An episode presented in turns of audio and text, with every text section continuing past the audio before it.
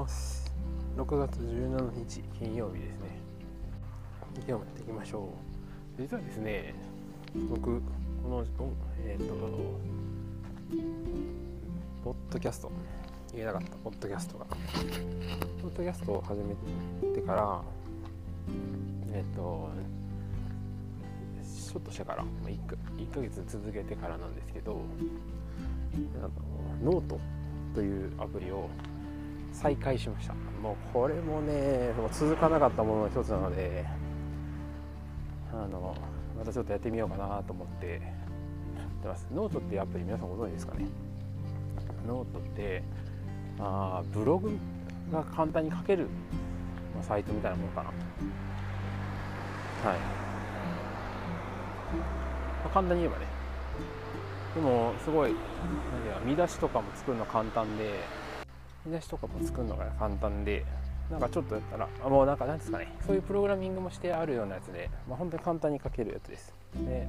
有料無料もできて、まあ、基本的に僕は無料ですけどもっていうやつを始めました。で再開しました。昔それを知ってからちょこっとやったりでもしたんですが全然続かなくて。なんかまあ、前最初はなんか料理のやつ書いてみたりいろいろしてて。もうどうしようかな。もうなんかねもう瞑想してる感が半端なかったんですけど。まあ今は、えーと、このポッドキャストの文字起こしみたいなものを書いています。で文字起こしといってもただ単純に全く同じ内容を書いてるかというとそうでもなくて僕結構相づちとか多いのでそれを全部文字起こししてしまうと「あー」とか「うん」とかっていう風になってしまうんでそれはちょっとさすがに あれなので、ま、とめたり、まあ、書いていてもう少しこういう表現かなっていうのが思いついた時にはそういう風にノートの方には書いてでそこに一応リンクを貼ってっていう形でやっています、まあ、こうすればポッドキャスト録音すればその内容を書くので、まあ、その両方つなんかこれはこれでもう一つなんですが発信っていう上でできるかなというのでちょっとチャレンジしています。私まあ文章を書くっていうさちょっと最近文章を書けあんまりちゃんと書けていないなと思ったので文章を書くそして書くようになれるっていうのであのもう少しやってみようかなっていうふうに始めました。なのでもし聞いていてあノートみたいになるんやと思ったら、まあ、ノートリンク貼らないと本当はダメなんですがあそっかノートリンク今度から貼ろうかな。貼ろうかなって言ってもちょっと貼り方が分かってなくて いろいろダメなんですけどはい。いうのも始めたりとかし始めましたね。あとは今月その僕はそのランニングとかしてるんですけど、えっと、今月はそのランニング強化月間と言いながら全然走れてないなということで、まあ、目標としては100から200キロ1ヶ月でずっと走るっていうのを目標にちょ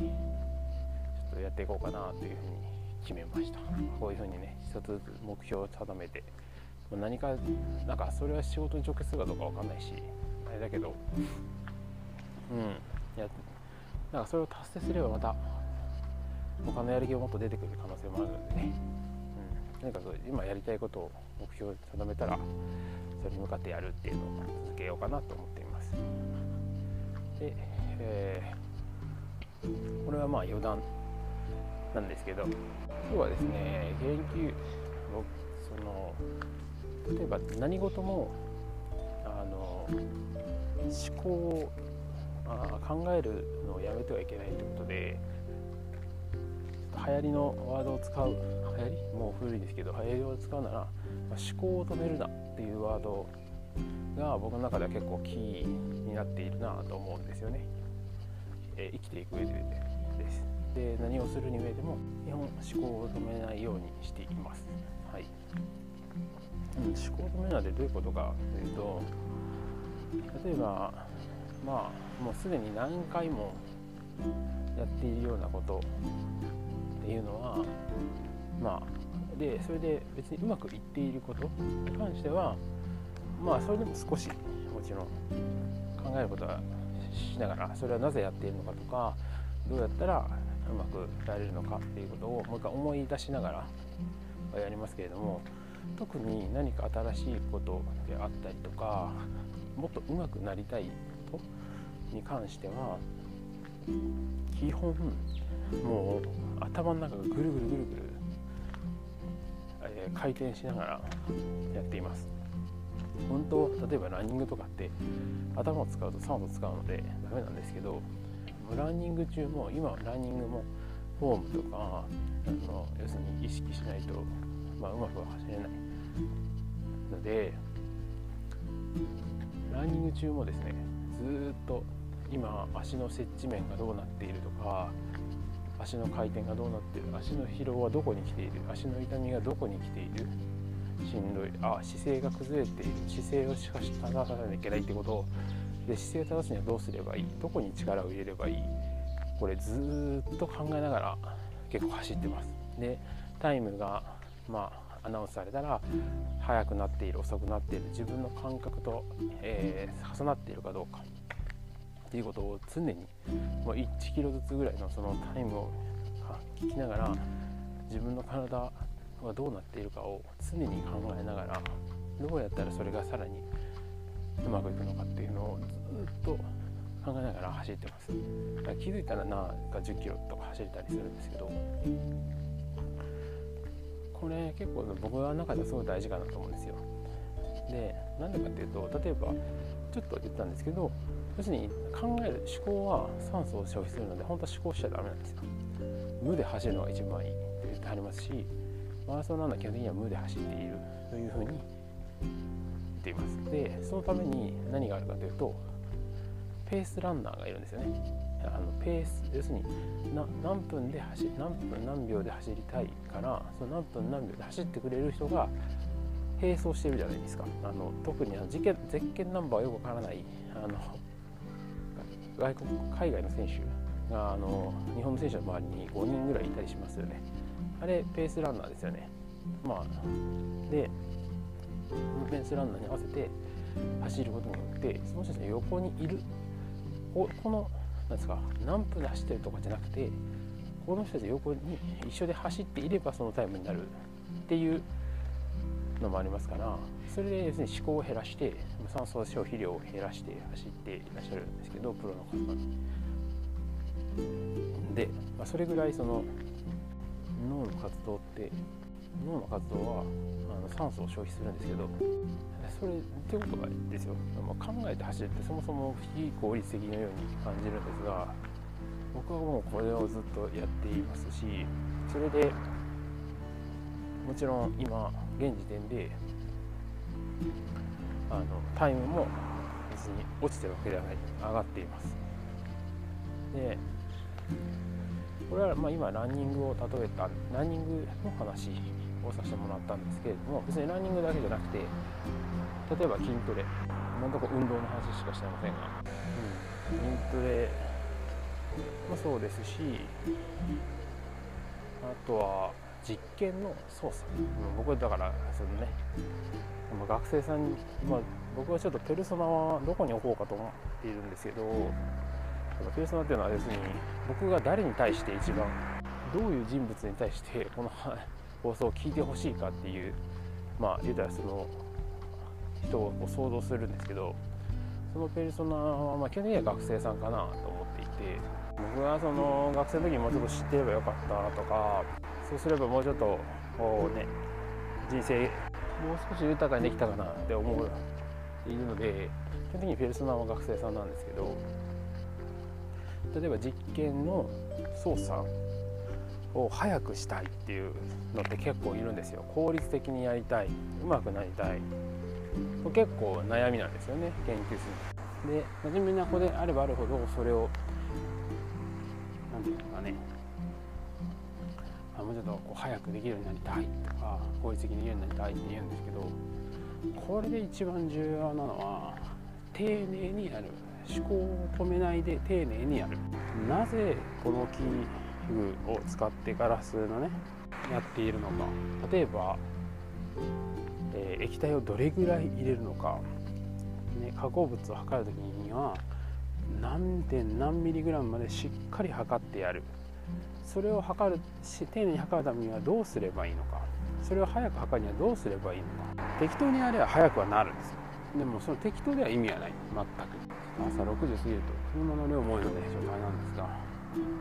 適当にやれば早くなるんですよ。で適当にやる子いるんですよ。早くしたいから。早く速さを求めすぎて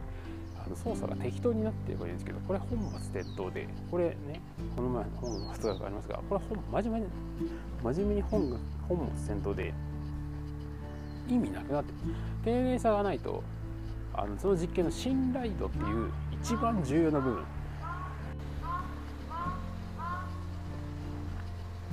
実験の一番重要な部分ってその出てきた成果が本当に正しいのかどうか。信頼たる。そのデータが出ました。こういうデータが出ましたと学生さんがまあ持ってきた時にそれをその結果をもとにまた考えるんだけどそのかんそれを元に考えていいのかどうかっていう信頼性があるわけですよ。だから実験が適当だとその結果たまたま出ただけ。やしたまたまというかそのノートとか書いてあるものに対して実はちょっと違うことをやっていてそこが実は実験うまくいかせている可能性がある。例えばもうよくあるのよくあるっていうか昔すごい話題になったのが研究でえっと金属を何も入れないで反応ができるようになりましたって言っていてその実何が起こっているかというともう何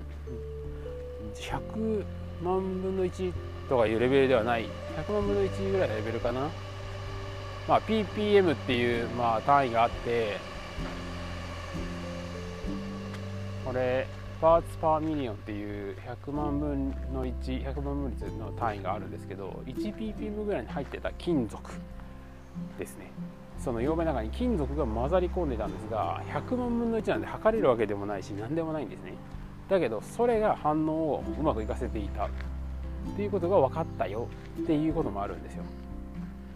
だからそういうのはまあ学生さんがどうとかそう操作がどうとかではないんですけどでそういうところを見極めないと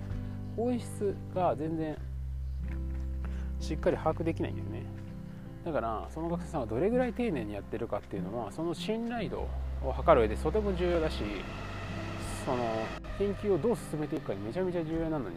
そこを適当にやってしまうとだから本末転倒だと言って。だから速さだけを求めてしまうとそうなるんですよ。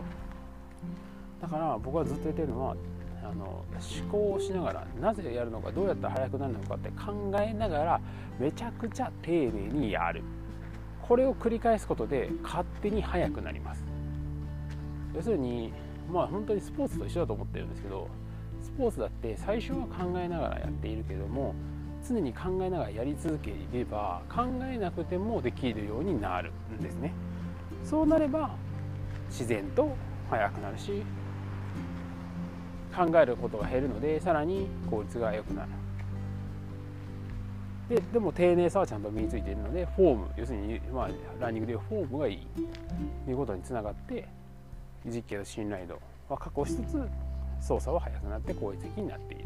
実験うまいねってなるんですね。何事もそうだと思うんですよ。なのであのねまあ研究室研究が効率的にできるようになりたい。学生さんとか何事もねスポーツも何でもそうですがうまくなりたいのであればとにかく丁寧にやる。量ではなくて質だと僕は本当に思っています。量だけを確保していたら、質が全然確保できてなくて結局フォームが汚くなっていてその実結局何もできてない。のと一緒ここは非効率的で要するに10倍やっても10分の1の効率しかなかったら一緒なんですよね。量だけやって。それ満足感しか得られないので皆さん思考を止めるな。これをキーワードにですね、え何事にも丁寧さをそして考えながら常に考えながらあの操作をやる、うん、行動する練習をするっていう意識を持ってやってみてください。はい、今日は思考を止めるなというキーワードでお話しさせていただきました。それでは皆さん良い一日を。